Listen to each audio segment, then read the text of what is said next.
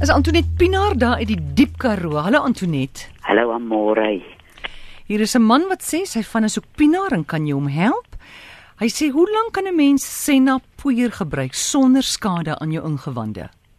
O, oh, jong, dis met enige ding wat jy uh, gebruik om jou uh spysverteringsstelsel te help dat jou peristalsis natuurlik kan gebeur dat jy nie so hardlywig is nie. En enige ding of dit nou alwyn is of dit nou senna is, gaan op die ou end uh uh ek wil nou nie sê skadelik klink so uh ernstig wees vir 'n mens want die die liggaam raak gewoond daaraan. As 'n mens nou van die ander punt van hierdie tou die ding benader en jy begin begin bedink, jong, ek is nou al 5 jaar hardlywig kom ek kyk wat se medikasie gebruik as jy nou bloeddruk party medikasie maak mense hartlywig. Ander mense kan miskien op 'n ander eetpatroon, mens hoef nie jou lewe heeltemal omver te gooi om nou 'n groot ding te doen nie, maar kyk so lig weg. Hoekom dit is dat jy so hartlywig is? Wat is dit wat jy eet? Staan en eet jy? Gaan jy op 'n besigheids middagete of 'n besigheidsontbyt? Dis vir my die grootste onding in die wêreld. Want as jy sit om te eet, is dit jy en jou bord kos. En jy sê vir die liewe Vader, dankie dat jy kos het, jy seën die kos en jy sit daar of alleen of saam met jou gesin en jy geniet hierdie kos. Dis 'n heilige oomblik wat jy weer 'n bietjie uh, diesel in jou liggaam insit dat jy weer kan werk. En die uh, laaste ding wat 'n mens op moet let en ons het nou al 'n paar keer genoem dat dit wat jy sukkel om emosioneel te verteer en dit wil jy wat jy nie wil laat gaan nie moet sit in jou darmes. So mens moet so lig weg met jouself werk, verkieslik by jou ou kersvlammetjie. Mm. En dink aan die goed waaraan jy so vasklou dat daai ding eendag sê oom Johannes en klou ook so aan 'n ding. Hy sê juffrou, die ding wat juffrou nou aan vasklou se moue is al geskeur en uitgerafel. Laat die ding tog nou maar gaan. o, moeder. So gaan na daai uitgerafelde goed uh. en word stil en vra vir die krag dat jy die ding kan laat gaan, dat jy jouself kan vergewe en daai een kan vergewe dat 'n mens kan vorentoe gaan en jy sal dan vind die impak op jou spysverteringsstelsel is nie dat dit als wil vashou nie, dat dit dit wat deur jou gaan want dis die natuurlike ritme van die lewe. Jy eet kos, dit voed jou en dan dit wat jy nie gebruik nie gaan uit. En as 'n mens dit so benader, mm. dan sit dan sit 'n makliker ding want 'n mens raak al gespanne as jy so hardlywig is en 'n mens probeer allerlei goed en alles werk net vir 'n rukkie.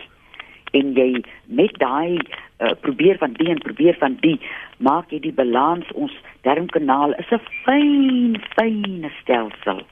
En 'n mens bodde vir hom dat hy na 'n dikbed daar sit en niks wil doen nie. Charlotte, goeiemôre. Goeiemôre, Amore. Dit is Siena wat praat. Hallo. Ehm um, ek sou spesifiek uit Kriel uit en ek vra min of meer vir meer mense hier uit Kriel uit verraad. Hoorie, skus gou. Uh, uh ons is nou gou vinnig besig met 'n program met Antonie. Ja, dit is. O, o, jammer, ek kan nie hoor nie. Ja, jy sê ek dog jy sê jy soek finansiëel raad vir mense van Kriel. Nee, nee um, Wat wat is die probleem? Vertel. Praat met Antonie sommer direk. Sy is hier op die lyn. Ja, ons sukkel met baie mense sukkel met sinus. O, sinus. In kriel uh omgewing. Nou hoekom? Veral ek, ehm um, ek is baie geneig om te nies, verskriklik baie. Soveel so dat my bors nie uh regtig seer word. En veral in die aande as ek slaap, kan ek net op een posisie slaap. Ehm um, ek sukkel met die sinus. Ek kon nie mooi hoor nie, sukkel jy met sinus? Is dit sinus? Nee. Ja, dit is sinus. En jy bly in 'n stadsomgewing. Nee, dit is kriel. Uh so is Sekunda en Witbank. Okay, okay, daar's myne en goeders met gasse en dinge. Baie besoedeling. Ja. ja. Nou wie jy uh mens kan nou nie veel doen aan die plek waar jy bly nie, maar mens kan tog uh iets doen om jou slijmvliese bietjie tot bedaring te bring. Jy kan jy vat 'n mespunt sout en 'n mespunt koeksoda en jy sit dit in 'n half koppie lou water. Dit is belangrik hier dat dit nie te warm is nie en ook nie te koud is nie. Dan uh, uh vat jy sê net maar jou linkerhand, jy gooi dit so in die maak natuurlik seker jou hande is mooi skoon. Gooi dit so in die bakkie in jou bakkant en jy snyf dit op deur jou linker neusgat en jy druk jou regter neusgat toe en jy sny dit weer uit. En so doen jy dit weer met jou regter neusgat. So 3 2 3 keer soggens en so 2 3 keer saans. Dit is belangrik om nie die mengsel te sterk aan te maak nie want dan uh, irriteer jy nou weer die slijmvliese. Mm. En iets wat mens ook kan gebeur om jou te uh uh, uh stoom met olbasolie. Mens spel hom O L B A S. En dan wonder ek ten laaste of 'n mens nog vrye balsam kry. Ou vrye balsam maak so 'n lieflike stoom. Die ou mense het almal so 'n stoom met vrye balsam. Moet vind 'n bietjie uit as 'n Lennon produk of 'n mens hom nog kry. Hy is eerste prys as jy nog nie vir hom. Ja, Olbas is ook nog nie tweede prys nie, maar probeer vir op vir vrye balsam in die hande kry. Goed, dankie vir jou oproep. Baie dankie môre. Totsiens. Sies tog sy klink desperaat. Charlotte, hallo. Ooh, gits nee. Hallo. Hy bel onder die see uit. Goeiemôre.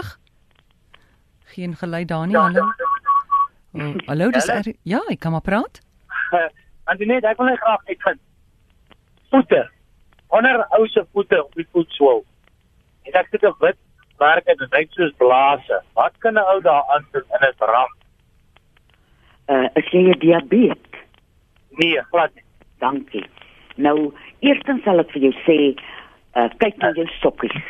Dra Hallo? sokkies. Hallo, kan jy my hoor? Luister Ja, maar, luister maar ek by die hoor. huis vir ons, hoor. Luister liewe daar by die radio. Ja, Ek sokkies. gaan nou met daai voete eers seker maak. Dit word nou somer, maar kom ons praat nou eers van die sokkies. Dat jy 'n natuurlike stof aan jou voete sal sit. Dat jy katoen of bokhaar of hierdie snaakse sokkies met snaakse goed in. Ons voete, ons hele liggaam word mos verteenwoordig onder die voete. Mm. So jy nou plastiek sokkies aantrek en jy sit dit nog in plastiek skoene ook in. Jou arme voete kan dit nie hou nie. En wat ons 'n uh, ruk gelede van gepraat het hoe belangrik dit is om kaalvoet te loop dat jy jouself weer kan aard. So ons moet ons voete met die grootste respek hanteer. En as jy nou uh, somer begin uh, sandale of so dra, maak seker dat jy vir jou natuurlike ding soos leer en die alles die skoenleer is baie keer die binnesool plastiek, maar daar is ook skoene van leer met binnesole van leer dat jy op 'n wettige ding loop. Dis nie 'n gemaakte ding nie. En dan sal ek uh die voete wat nou so afdop sal ek nou saans toedry ten laaste. Natuurlik weet julle wat ek gaan sê met die fenilap en die kasterolie. Dat dit tot bedaring kan kom. Hoor jy weet hoe kasterolie se prys gestyg vandat jy so praat van kasterolie? Is dit nou nie goed nie dat jy dit bly maak dat ons dit kan gebruik? Ja, ja. Hoorie van die os op die jas. Ja.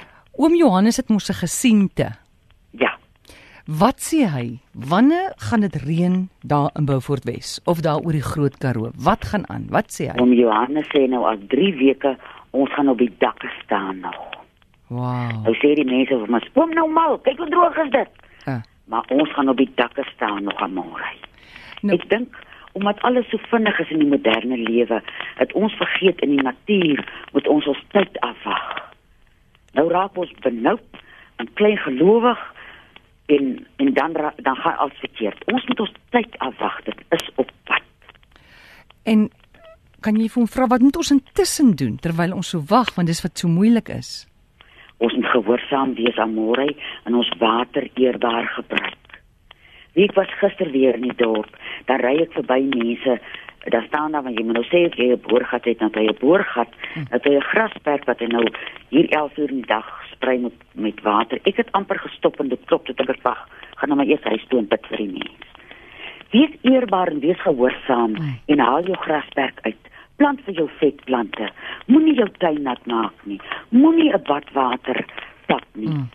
Uh moenie elke dag uh was vir jou 'n kommetjie laat 'n mens want gehoorsaam beteken en dis een van om Johannes se groot woorde. Jy hoor saam met iemand anders. O, dis mooi. So hoor saam dat ons water want reën is 'n wonderwerk dat ons die wonderwerk van reën en water begin eer en dat ons eerbaar is met ons water gebruik. Mooi woorde daai. Antoinette, dankie. Stuur baie liefde vir oom Johannes en ons praat weer volgende week. Dankie vir die lekker gesels vanmôre. Tata. Dis Antoinette Pinaar. Onthou dis nie 'n mediese program nie. Gaan sien jou dokter as jy 'n skeet het en jy kan na Dinsdag, Woensdae en Donderdag aande bel tussen 5 en 7 by 023 416 1659